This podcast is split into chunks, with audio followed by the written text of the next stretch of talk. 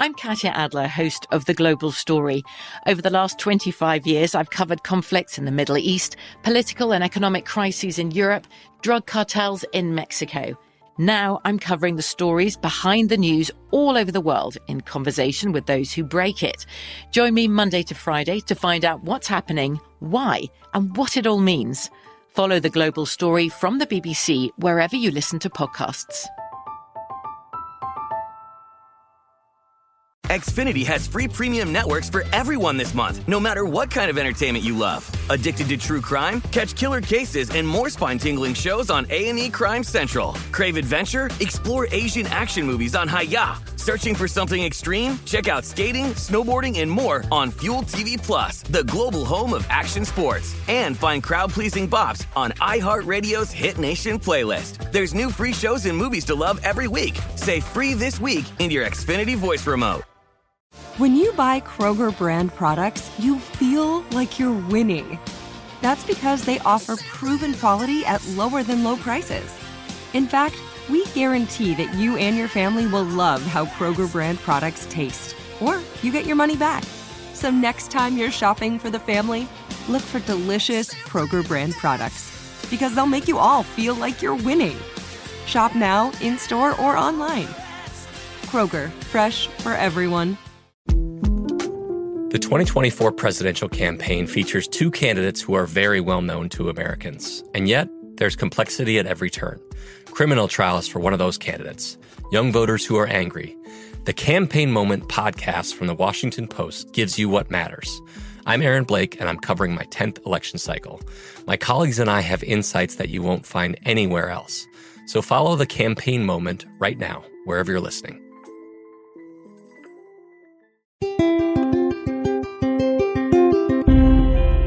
On this episode of Newt's World, on this July 4th Sunday, I wanted to take the opportunity to reflect on the significance of Independence Day. From the year it was established in 1776, with the signing of the Declaration of Independence by the Second Continental Congress in Philadelphia, to our modern day celebrations that include backyard barbecues and fireworks displays. My guest is a longtime friend and fellow historian, Allen Guelzo. He is director of the James Madison Program Initiative on Politics and Statesmanship and senior research scholar in the Council of the Humanities, I'm sorry, and senior research scholar in the Council of the Humanities at Princeton University. He is also the best-selling author of Gettysburg, and he has a new book coming out this September, Robert E. Lee, A Life. I have never talked with him without learning an immense amount.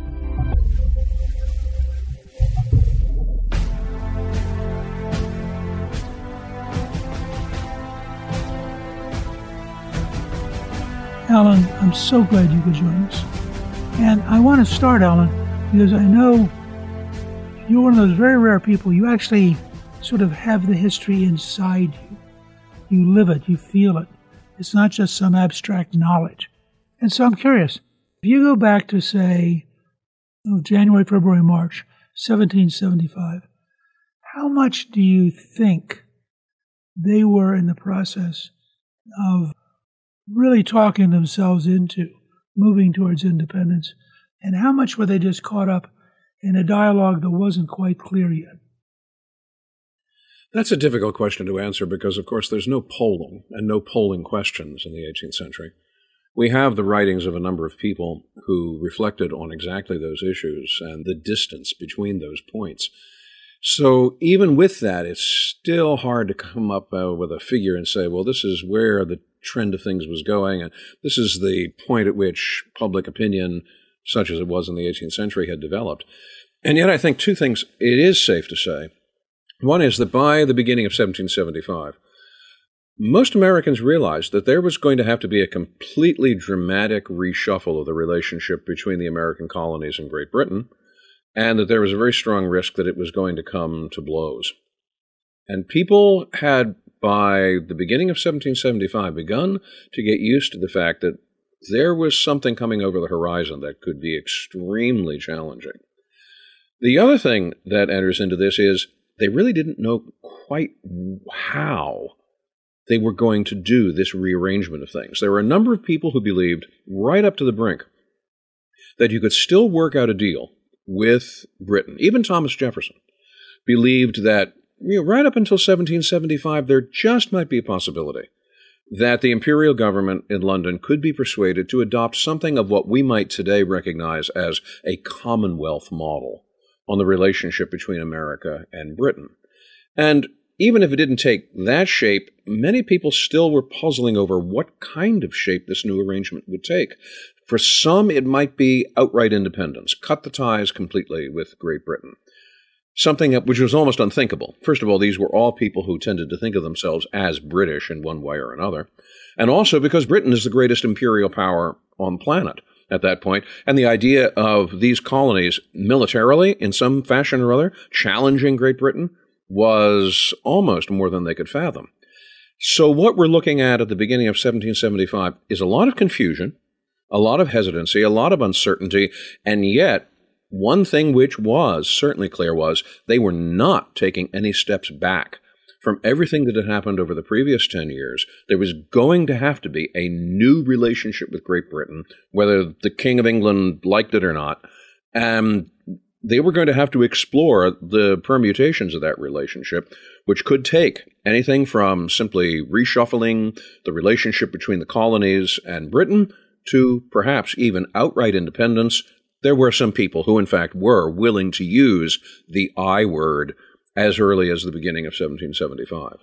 It's interesting because it, in a sense, begins to drive us towards the notion that this really was a straight up issue of whether or not you were going to be free. There weren't these abstract secondary, you know, it's not just about the right to taxation or the this or that, but it's a question of where is the locus of power. Well, this is true because everything that had flowed into the minds of the people who meet in the Continental Congresses, the First Continental Congress from 1774, Second Continental Congress in 1775. Everything that they had read, everything that they had learned about political theory and political science, even though they didn't use those particular terms for it, had taught them things that were very different from the way human societies had been organized previously. Human societies up to this point had, by and large, been organized as hierarchies.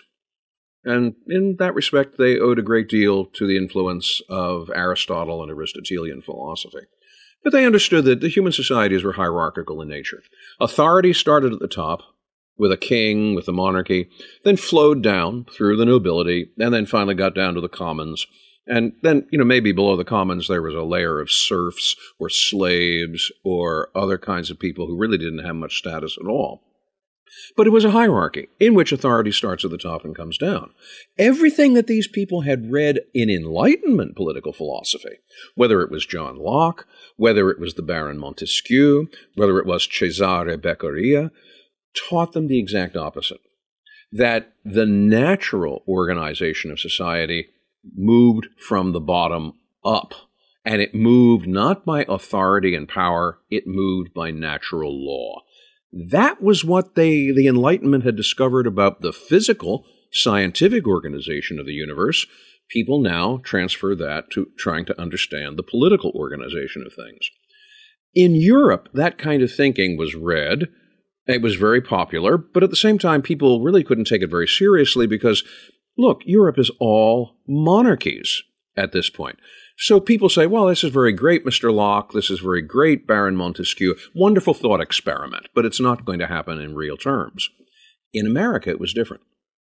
Americans, in a sense, had, in their experience as colonies, had lived out exactly the kind of political relationships that Locke and the other Enlightenment philosophers had described. And whereas in Europe it's read as a thought experiment, Americans read this and say, hey, this is the real thing. This is exactly how we came into being. So when Americans enter into this era of crisis between 1765 and 1775, they already come with a mindset that is against notions of hierarchy, that prizes notions of liberty, and sees society as a place where sovereignty, where authority comes out of the people and moves upwards to whom the people delegate that authority. The fundamental value for them is always going to be liberty. So when they come to the Continental Congresses in 1774 and 1775, these delegates are already primed to think about liberty as the prime virtue and asking how political organization permits liberty to operate in the best and the most responsible fashion. That's what their assumptions are, and those assumptions could not have been more far removed from the kinds of assumptions that governed monarchs, tyrants, and despots 3,000 miles away in Europe. And if I remember correctly, you're describing, even among the enlightened people in Europe who have realized that it's not going to happen in their world, they're actually a minority because there's still a massive majority who are genuinely monarchs or who are hierarchically committed to very large, powerful systems that weigh from the top down. So that in a sense, the Americans are more isolated and are more unique than even a categorization of who they read would have implied. Is that a fair statement? Yeah, this is exactly the case. Americans had a very unusual experience in their colonial past. When Britain sets out to establish colonies in the Americas, especially along the North American seacoast, the words set out really don't characterize how the British did it. The British did colonization by default. The British government really never set out to do colonization because, look, colonization is expensive and the one thing that the British monarchy did not have through the 16th and the 17th century was a lot of spare change.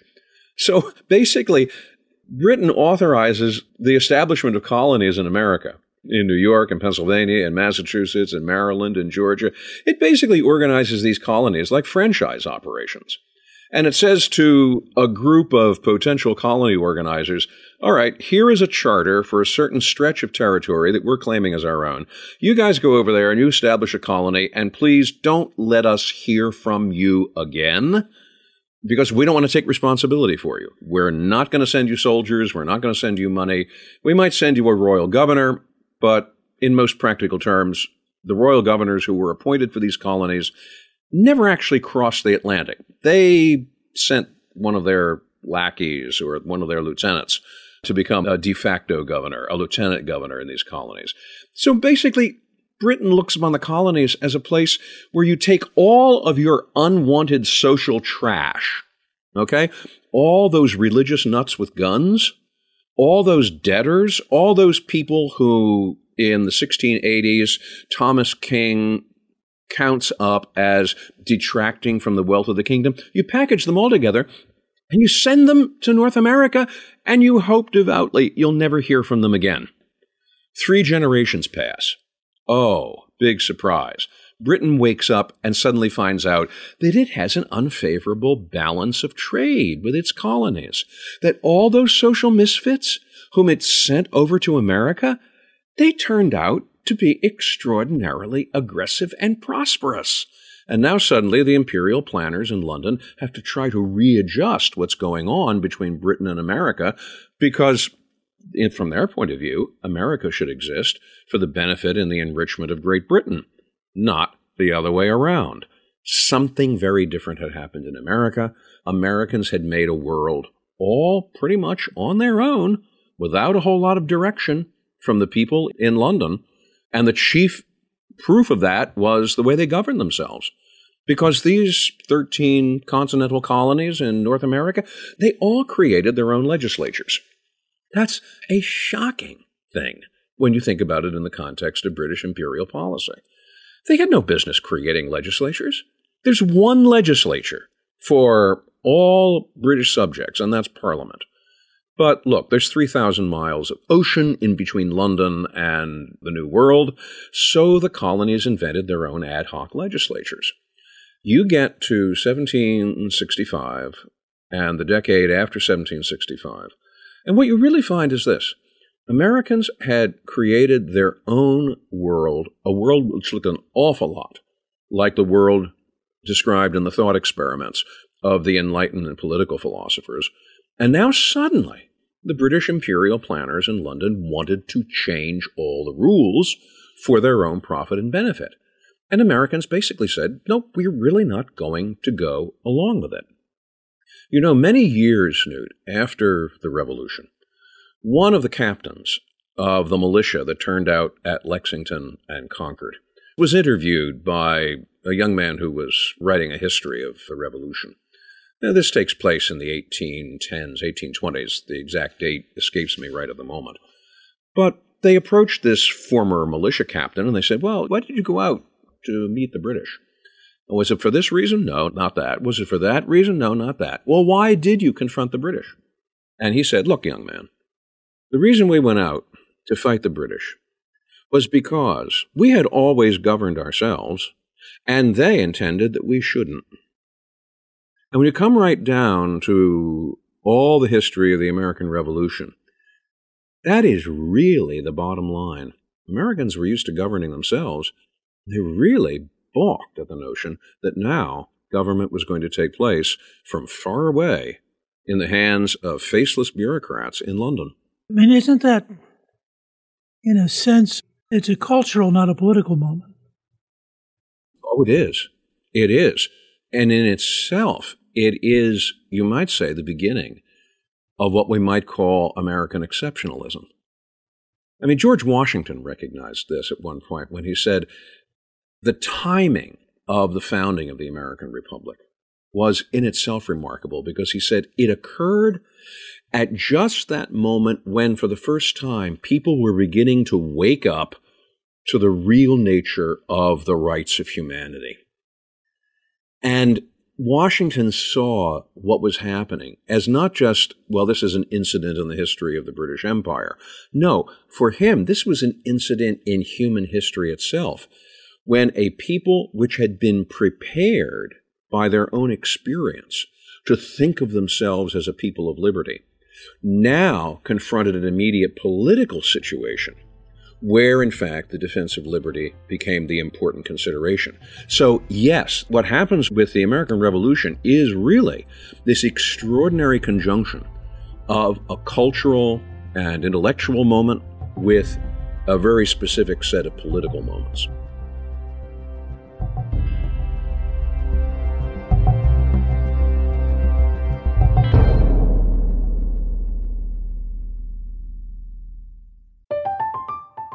I'm Katya Adler, host of The Global Story. Over the last 25 years, I've covered conflicts in the Middle East, political and economic crises in Europe, drug cartels in Mexico.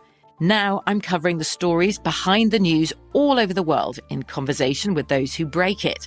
Join me Monday to Friday to find out what's happening, why, and what it all means. Follow the global story from the BBC wherever you listen to podcasts. Xfinity has free premium networks for everyone this month, no matter what kind of entertainment you love. Addicted to true crime? Catch killer cases and more spine-tingling shows on A&E Crime Central. Crave adventure? Explore Asian action movies on Hi-YAH. Searching for something extreme? Check out skating, snowboarding, and more on Fuel TV Plus, the global home of action sports. And find crowd-pleasing bops on iHeartRadio's Hit Nation playlist. There's new free shows and movies to love every week. Say free this week in your Xfinity voice remote. Spectrum One is a big deal. You get Spectrum Internet with the most reliable internet speeds, free advanced Wi Fi for enhanced security and privacy, and a free Spectrum Mobile Unlimited line with nationwide 5G included, all while saving big. For the big speed, big reliability, and big savings you want, get Spectrum One. Just $49.99 a month for 12 months. Visit spectrum.com slash big deal for full details. Offer subject to change. Valid for qualified residential customers only. Service not available in all areas. Restrictions apply. The 2024 presidential campaign features two candidates who are very well known to Americans. And yet, there's complexity at every turn. Criminal trials for one of those candidates, young voters who are angry. The Campaign Moment podcast from the Washington Post gives you what matters. I'm Aaron Blake, and I'm covering my 10th election cycle. My colleagues and I have insights that you won't find anywhere else. So follow the campaign moment right now, wherever you're listening.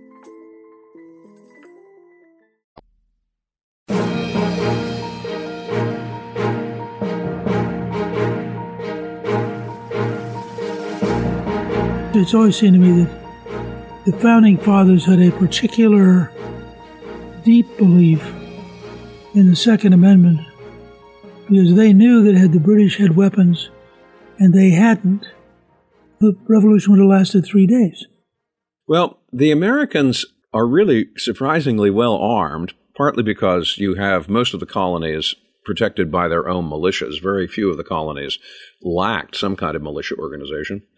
And also remember, in 1775, we're really not much more than a decade on from the French and Indian Wars, known in Europe as the Seven Years' War. And many Americans still alive then had been veterans of those wars. They had the weapons of those wars, they knew how to use them. People are often surprised that the Minutemen who turn out at Lexington, and especially the ones who turned out at Concord, they're often surprised. How did they manage to face down organized British regulars and British Marines? Well, the answer was because many of the militiamen at Concord had fought in the wars before. They knew what military discipline was, they knew how to operate, they knew how to use their weapons.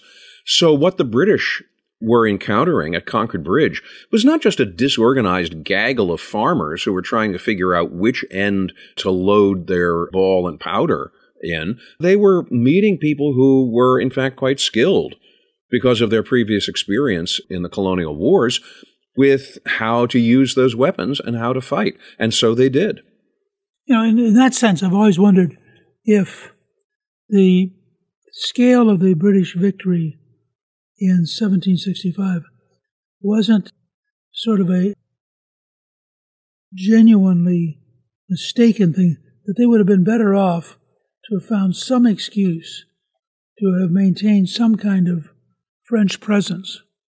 Because once the French were gone, there was no reason for the Americans to seek defense from Great Britain. I mean, there was nobody in the neighborhood that was going to threaten them. Ironically, this is true.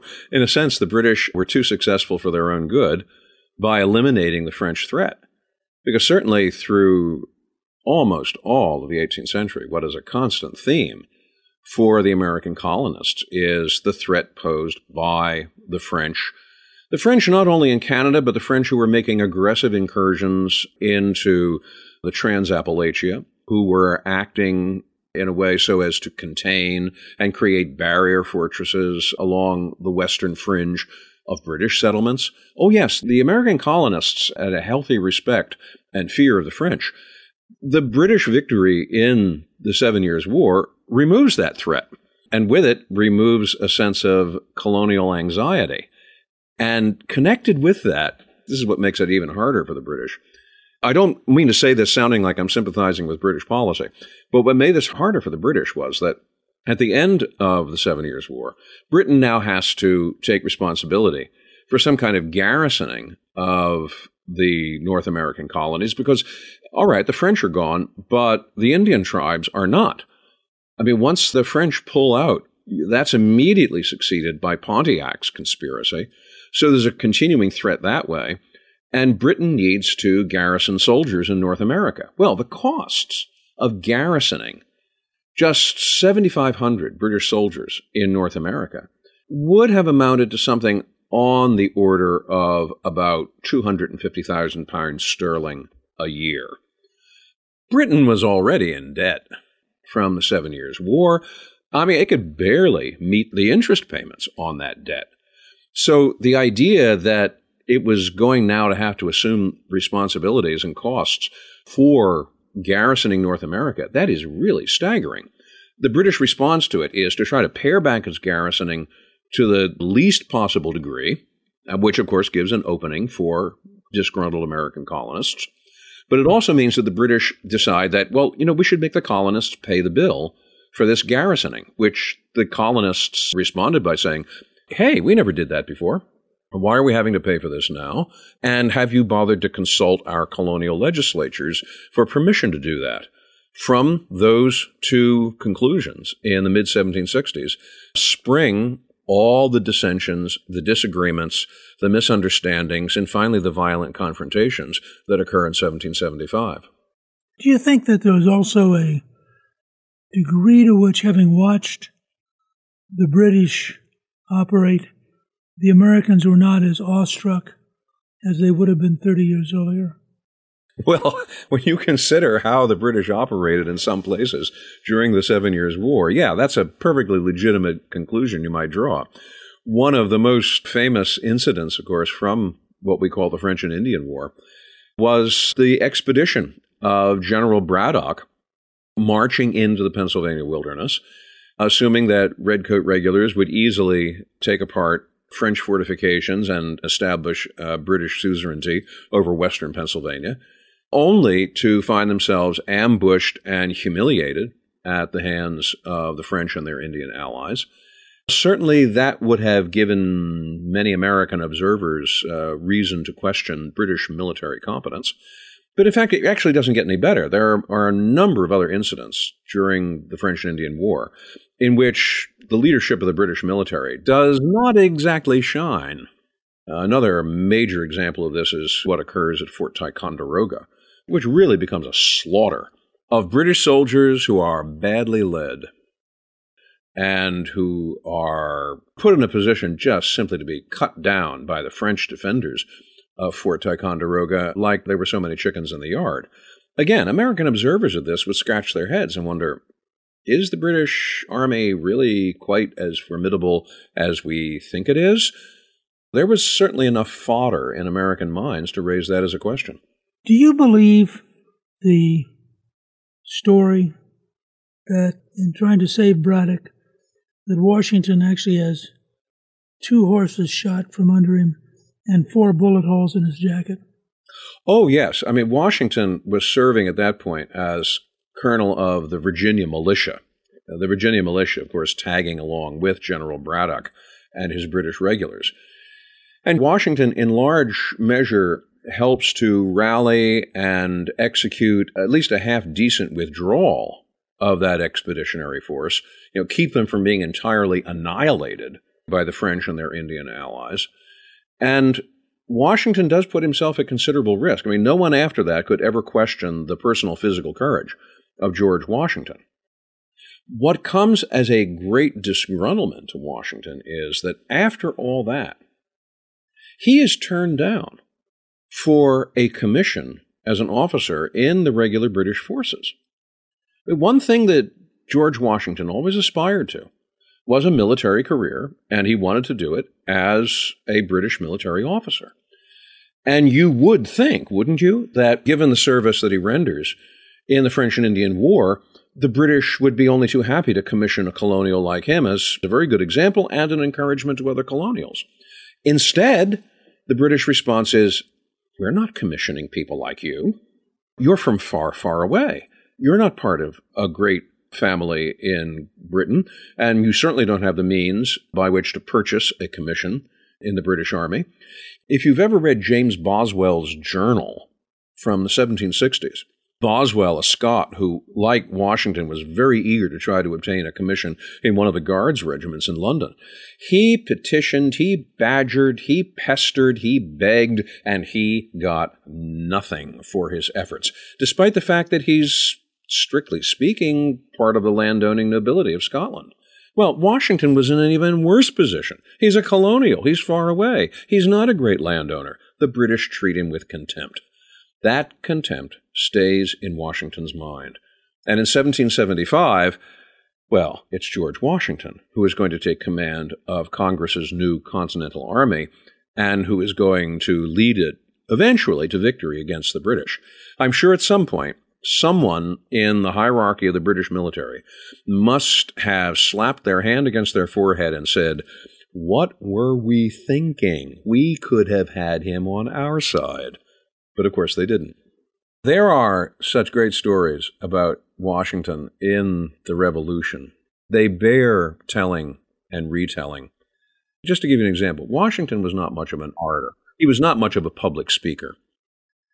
And it's a rare moment when you see Washington in public exercising eloquence. He just was not that kind of man. He hadn't been trained to it. When someone asked him at one point about his education, he described his education in one word defective. And yet there comes a moment, and this is the moment just before the Battle of Trenton, when the enlistments of the Continental Army are about to expire. And Washington has them drawn up regiment by regiment, and he addresses them as best he knows how. And, he, and basically, what he tells them is this I understand that we have lost battles repeatedly. I understand that our numbers have been thinned. We are suffering. We don't have adequate uniforms. We don't have food. And your enlistments being ready to run out, you're eager to return to your families. However, if you will stay with us for just a month more, if you will participate in this great plan to attack the British, to surprise the British, you will at least have the thanks of all of your country. Now, there's an interesting moment here because these soldiers, at first, nobody stirs. And then you see this motion in the ranks of Washington's troops. People turning their heads, talking to each other. And they're saying things like, well, if you go, I'll go. And finally, some individuals step forward. Then they step forward by twos, by fours, by dozens. Finally, the whole army steps forward. One of Washington's aides asks him, Should I take down their names? In other words, to ensure that no one deserts afterwards. And Washington says no. No, no. We may trust such men as these. It's really one of Washington's great moments of eloquence in the war. I think that he actually is the one person that we probably would have lost without. He is the indispensable man. There's no better word to use for George Washington this way. He's indispensable because he provides leadership of such steadiness. It just never seemed to be possible to disturb Washington, to make him despair. I mean, despite what he might have been thinking and writing privately, the public face of Washington is always set firmly and utterly towards independence and towards victory. There never seems to be a moment when he doubts that this is going to happen. And he's able to communicate that to people. He's also great for how he recruits a wonderful group of young men around him. People like Henry Laurens, Alexander Hamilton, the Marquis de Lafayette, who are just devoted to the man. And then there are the decisions that he makes which are so self denying that in the 18th century people could scarcely credit them. At the end of the Revolution, George Washington is in command of an army which hasn't been paid, it hasn't been respected by the Continental Congress. There are members of that Congress who want to march on Philadelphia and teach Congress a lesson, and who knows, perhaps even make Washington their king. And Washington, at Newburgh, New York, faces them down and not only does he face down the officers who wanted him to take that kind of action against Congress, but he actually, at the end of 1783, once the peace treaty has been signed, he goes to where Congress is meeting in Annapolis and he turns in his commission. He surrenders power. My goodness, Newt, in the 18th century, the idea that someone who had accumulated that much credibility, that much strength, who had an army behind him, an army that would do whatever he told them to do, the idea that he would voluntarily surrender that power back to the civilian government of the American Republic was just astonishing. Nobody would have been surprised if he had decided to pull an Oliver Cromwell at that moment. In fact, they probably would have thought he was perfectly justified. But he doesn't. He walks away from power. And it's so astonishing that no one less than King George III says when he hears about this, if this be true, he is the greatest man of the age. That is the compliment that seals, at least in my mind, the extraordinary reputation of George Washington. And it seems to me that that's almost precisely what Washington lived for. Washington was a man of the most selfless integrity who governed himself in the strictest fashion, the strictest self discipline, the strictest self restraint. Sometimes it was a little bit formidable. There were people who found George Washington to be very difficult to get close to. There is no record that I know of of George Washington telling a joke. And actually, there's only one account I have ever come upon of Washington smiling or laughing. And that was at a play in New York City when he was president of the United States. There was one moment when Gouverneur Morris, it was something of a character, Gouverneur Morris had a bet with Alexander Hamilton that, as Morris said, he could get a rise out of George Washington. So the bet went like this Morris, Washington, and Hamilton, they're all together at a dinner, and Hamilton's sitting on one side and Gouverneur Morris is on the other. And at one point, while the discussion and the conversation is going on at the table, Morris leans back claps Washington on the back and says to him, And wasn't it that way, old boy? And Washington turns and looks at him with this death stare. like, who do you think you are? and it was a typically Washingtonian moment. He was not a man that you trifled with. But when you were in a pinch, this was a man of such unimpeachable integrity that there was no one you wanted more to have on your side. And if he was on your side, you didn't really need anyone else on your side.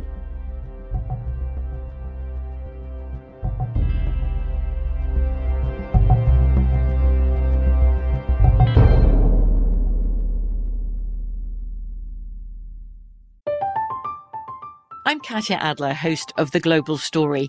Over the last 25 years, I've covered conflicts in the Middle East, political and economic crises in Europe, drug cartels in Mexico. Now I'm covering the stories behind the news all over the world in conversation with those who break it. Join me Monday to Friday to find out what's happening, why, and what it all means. Follow the global story from the BBC wherever you listen to podcasts. Xfinity has free premium networks for everyone this month, no matter what kind of entertainment you love. Addicted to true crime? Catch killer cases and more spine-tingling shows on A&E Crime Central. Crave adventure? Explore Asian action movies on Hi-YAH. Searching for something extreme? Check out skating, snowboarding, and more on Fuel TV Plus, the global home of action sports. And find crowd-pleasing bops on iHeartRadio's Hit Nation playlist. There's new free shows and movies to love every week. Say free this week in your Xfinity voice remote. Spectrum One is a big deal. You get Spectrum Internet with the most reliable internet speeds, free advanced Wi Fi for enhanced security and privacy, and a free Spectrum Mobile Unlimited line with nationwide 5G included, all while saving big. For the big speed, big reliability, and big savings you want, get Spectrum One. Just $49.99 a month for 12 months. Visit spectrum.com slash big deal for full details. Offer subject to change. Valid for qualified residential customers only. Service not available in all areas. Restrictions apply. The 2024 presidential campaign features two candidates who are very well known to Americans. And yet, there's complexity at every turn. Criminal trials for one of those candidates, young voters who are angry. The Campaign Moment podcast from the Washington Post gives you what matters. I'm Aaron Blake, and I'm covering my 10th election cycle. My colleagues and I have insights that you won't find anywhere else. So follow the campaign moment right now, wherever you're listening.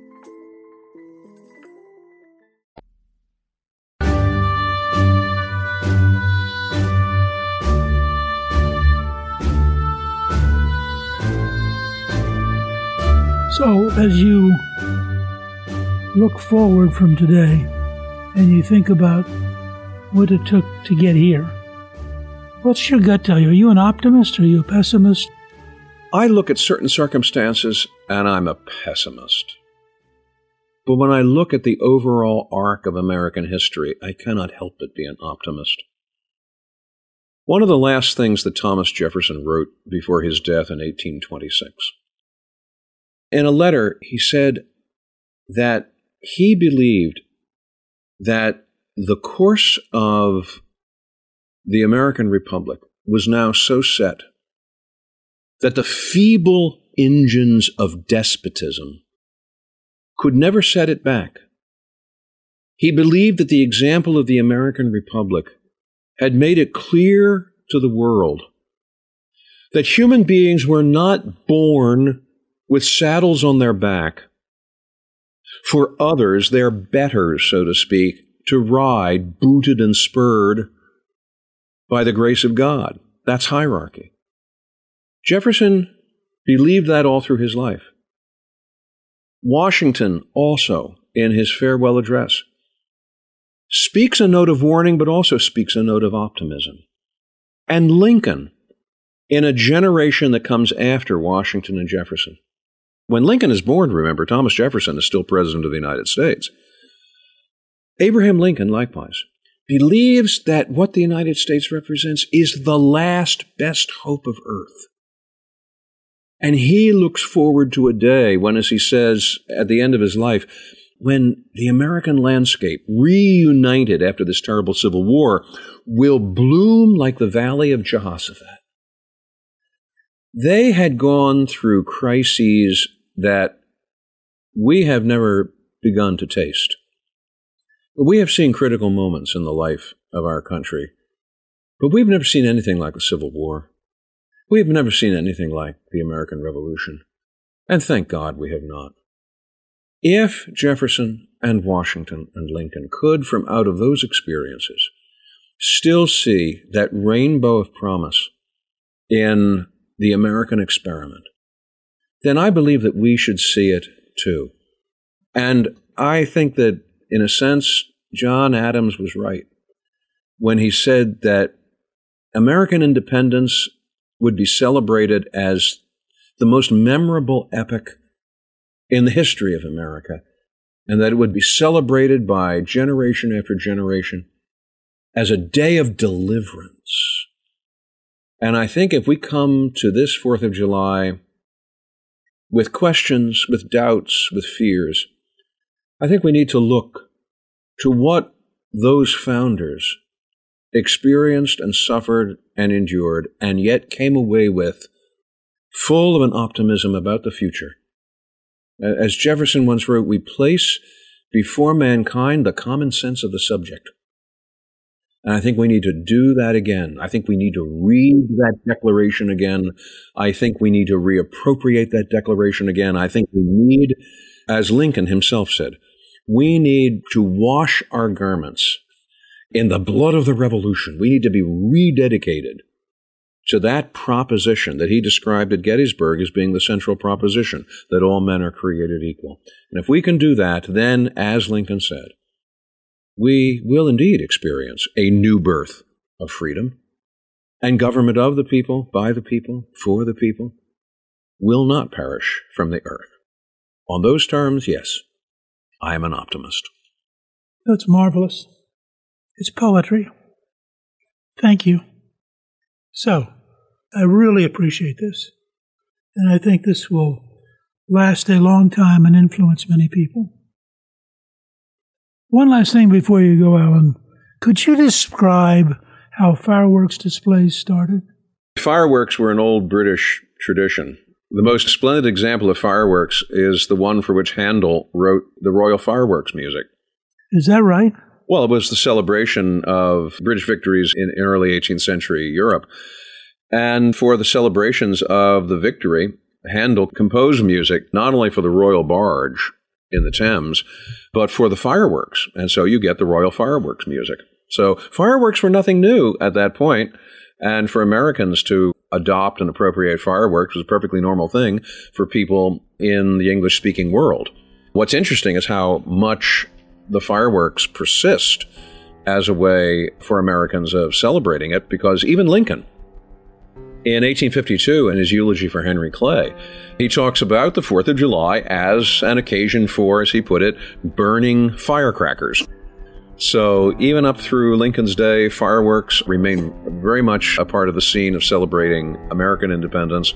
Of course, we still do it today, and I'm looking forward to a good fireworks celebration for this 4th of July, too. Thank you to my guest, Allen Guelzo. You can read more about the history of Independence Day on our show page at newtsworld.com. Newt's World is produced by Gingrich 360 and iHeartMedia. Our executive producer is Debbie Myers. Our producer is Garnsey Sloan, and our researcher is Rachel Peterson. The artwork for the show was created by Steve Penley. Special thanks to the team at Gingrich 360. If you've been enjoying Newt's World, I hope you'll go to Apple Podcasts and both rate us with five stars and give us a review so others can learn what it's all about. Right now, listeners of Newt's World can sign up for my three free weekly columns at gingrich360.com slash newsletter. I'm Newt Gingrich. This is Newt's World.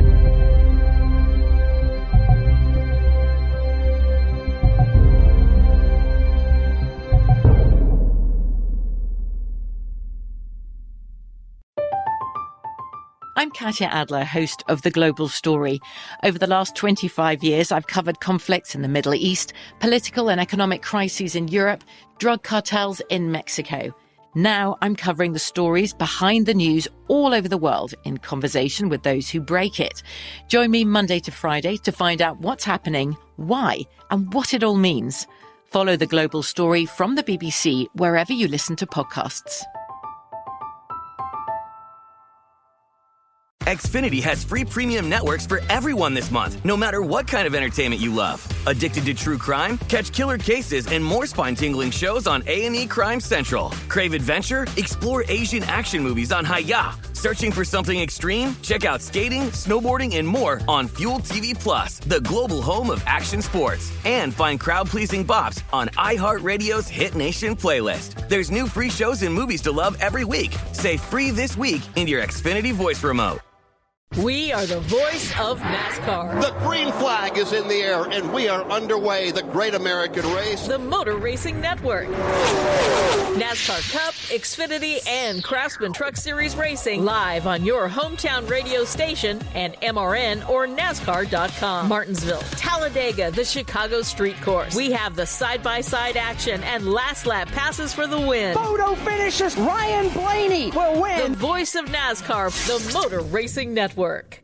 Xumo Play is your destination for endless entertainment. With a diverse lineup of 350 plus live channels, movies, and full TV series, you'll easily find something to watch right away. And the best part? It's all free. Love music? Get lost in the 90s with iHeart 90s, dance away with hip hop beats, and more on the iHeartRadio music channels. No logins, no signups, no accounts, no hassle. So what are you waiting for? Start streaming at play.xumo.com or download from the app and Google Play stores today. All you can stream with Xumo Play.